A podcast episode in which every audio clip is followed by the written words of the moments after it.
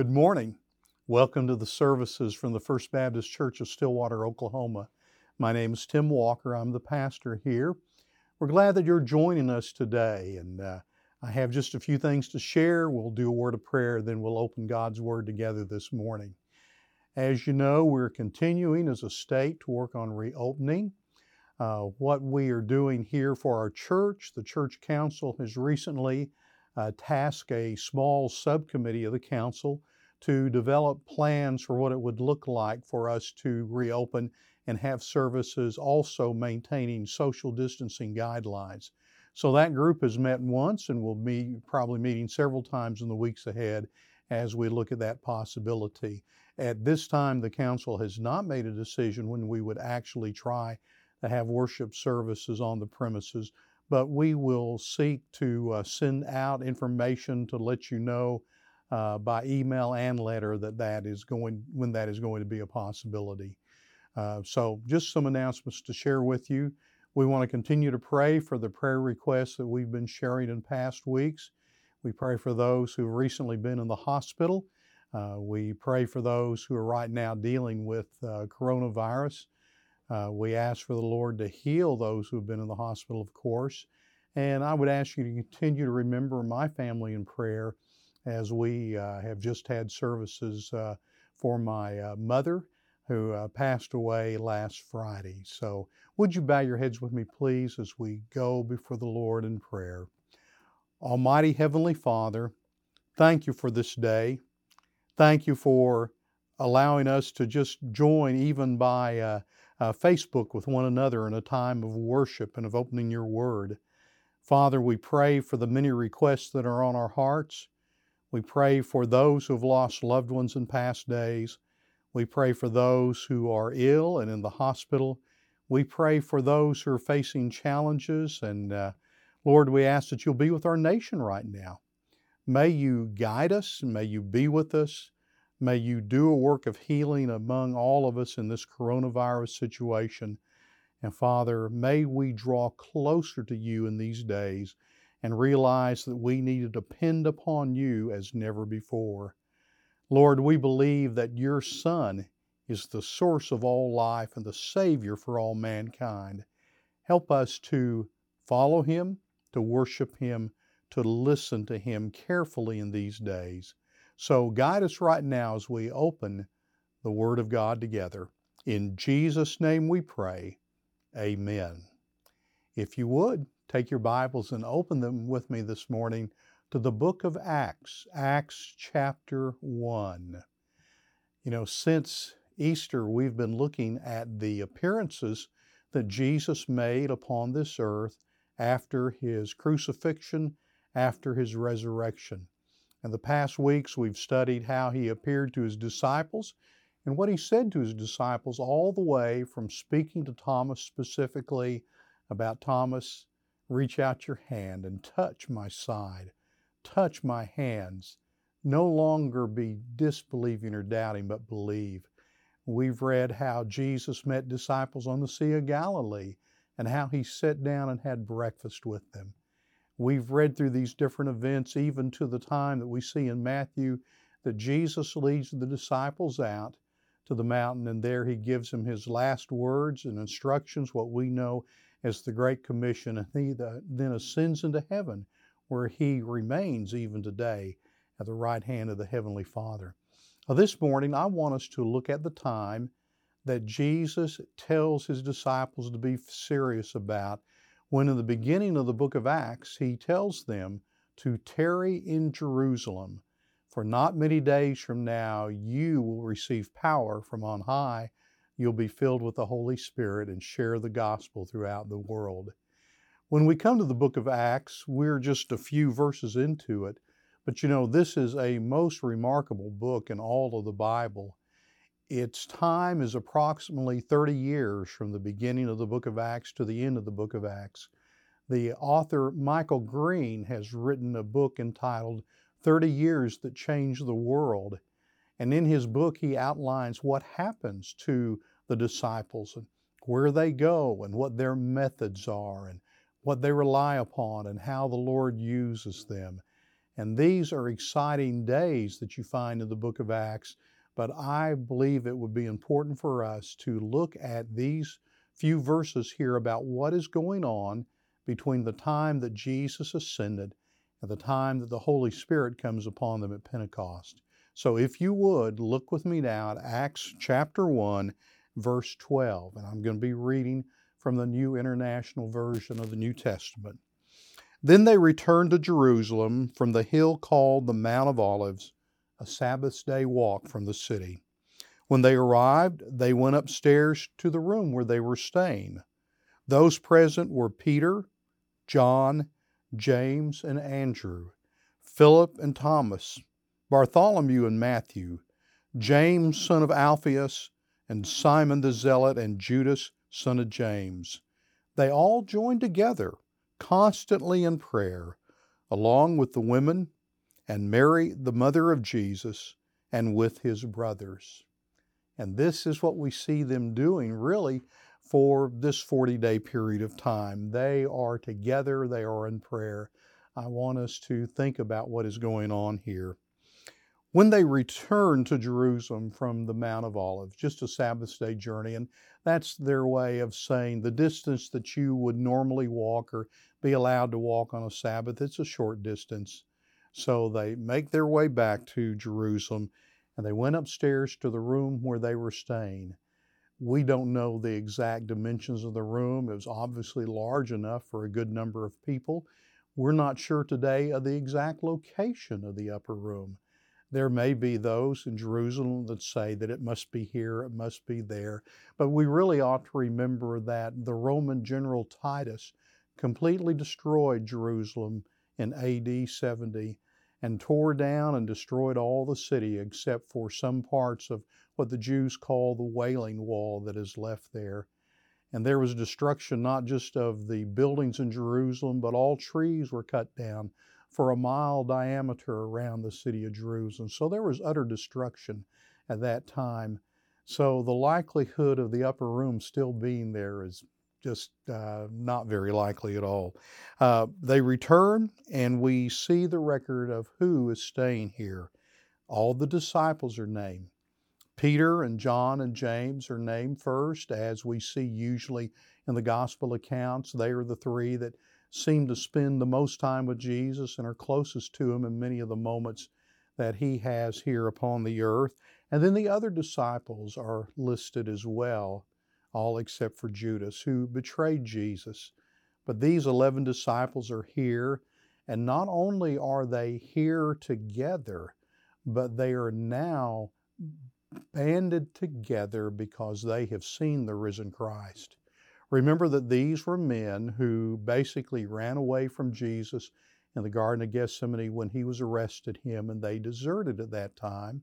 And we also know that Peter denied Jesus three times in the high priest courtyard. We know these things happen, but something has already occurred in their lives.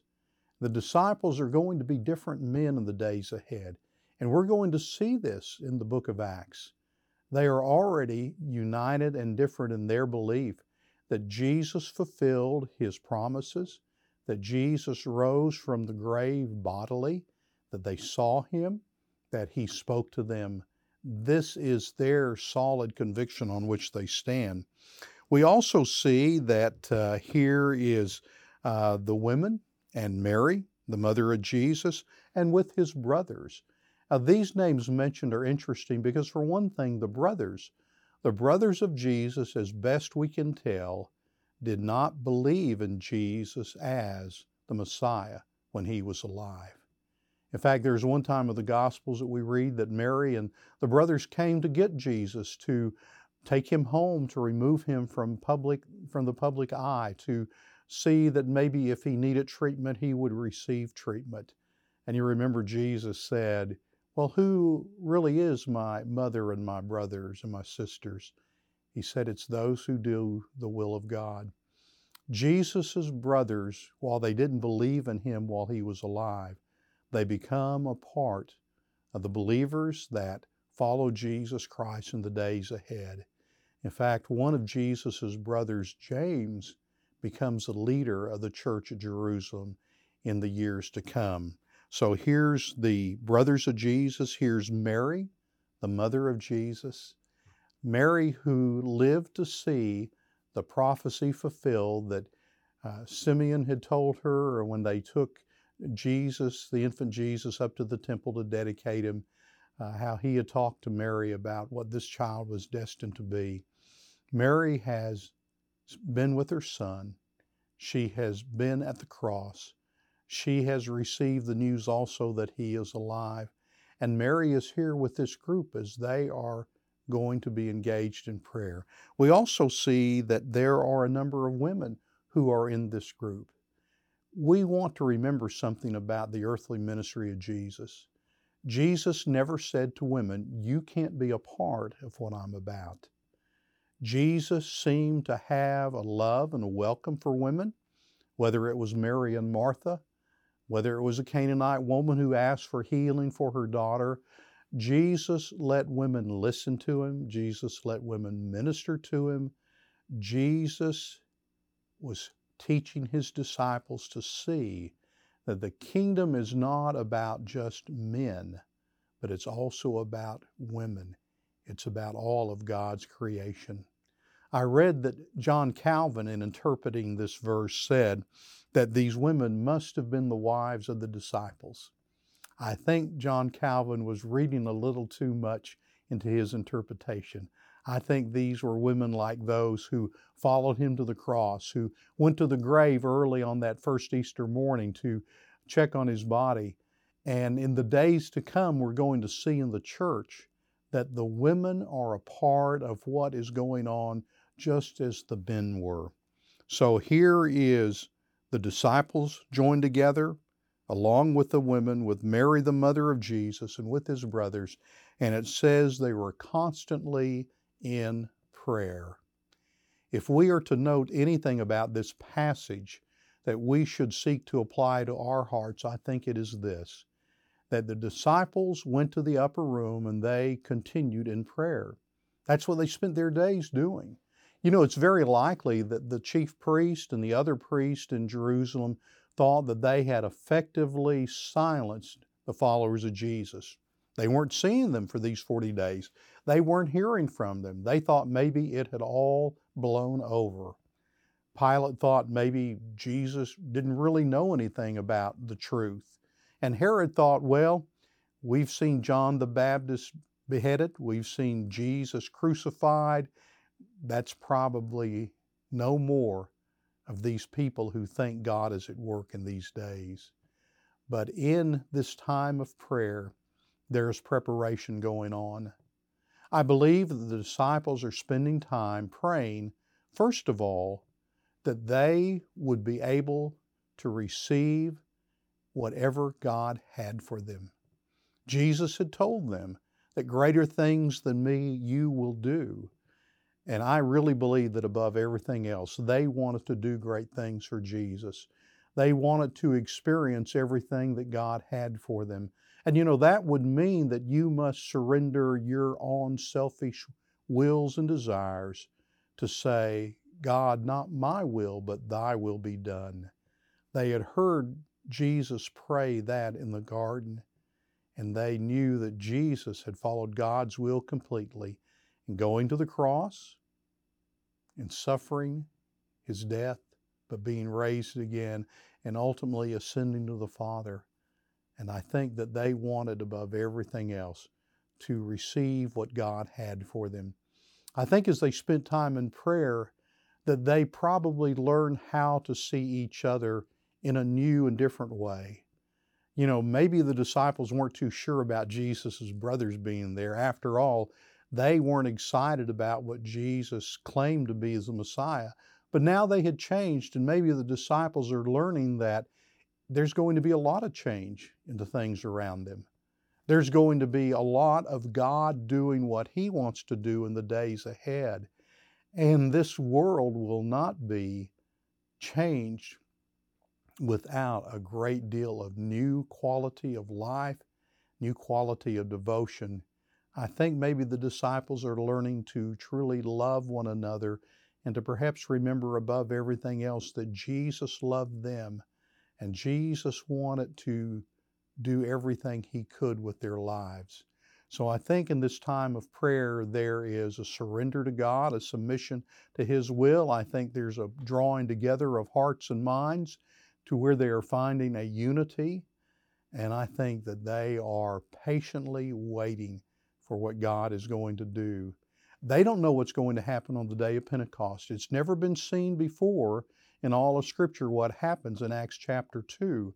But they want to be ready for that and they're waiting for that and they're going to receive that. You know, I believe that in these days that we have a time here to draw closer to the Lord, to be constantly in prayer.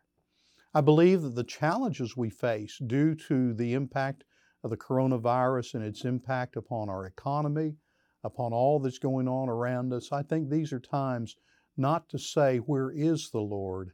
but to say, where is God going to use us? And how does God want to use us? And how can we in prayer as a church make ourselves ready to be His people and to be more devoted to His will? These could be days of great refreshing from the Holy Spirit. These could be days of great revival. And I would encourage us all to seek that and to pray for that. And to do that by first of all saying, Lord, I myself want to be closer to you. As we prepare to wrap up this morning's lesson, think about this. We can be in prayer whether we are at church, whether we are at home. We can find our prayer closet at any time of the day, and we can devote ourselves to prayer during these days of the coronavirus and ask God to do a mighty work of revealing the love and the grace of Jesus Christ in this world. Would you bow your heads with me, please, as we go before our Lord in prayer? Heavenly Father,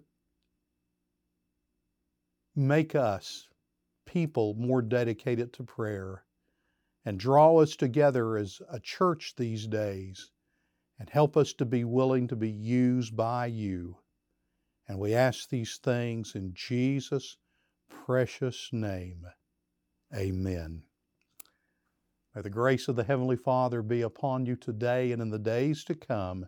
And we'll look forward to seeing you again next Sunday here on Facebook at 11 a.m. Thank you and God bless you.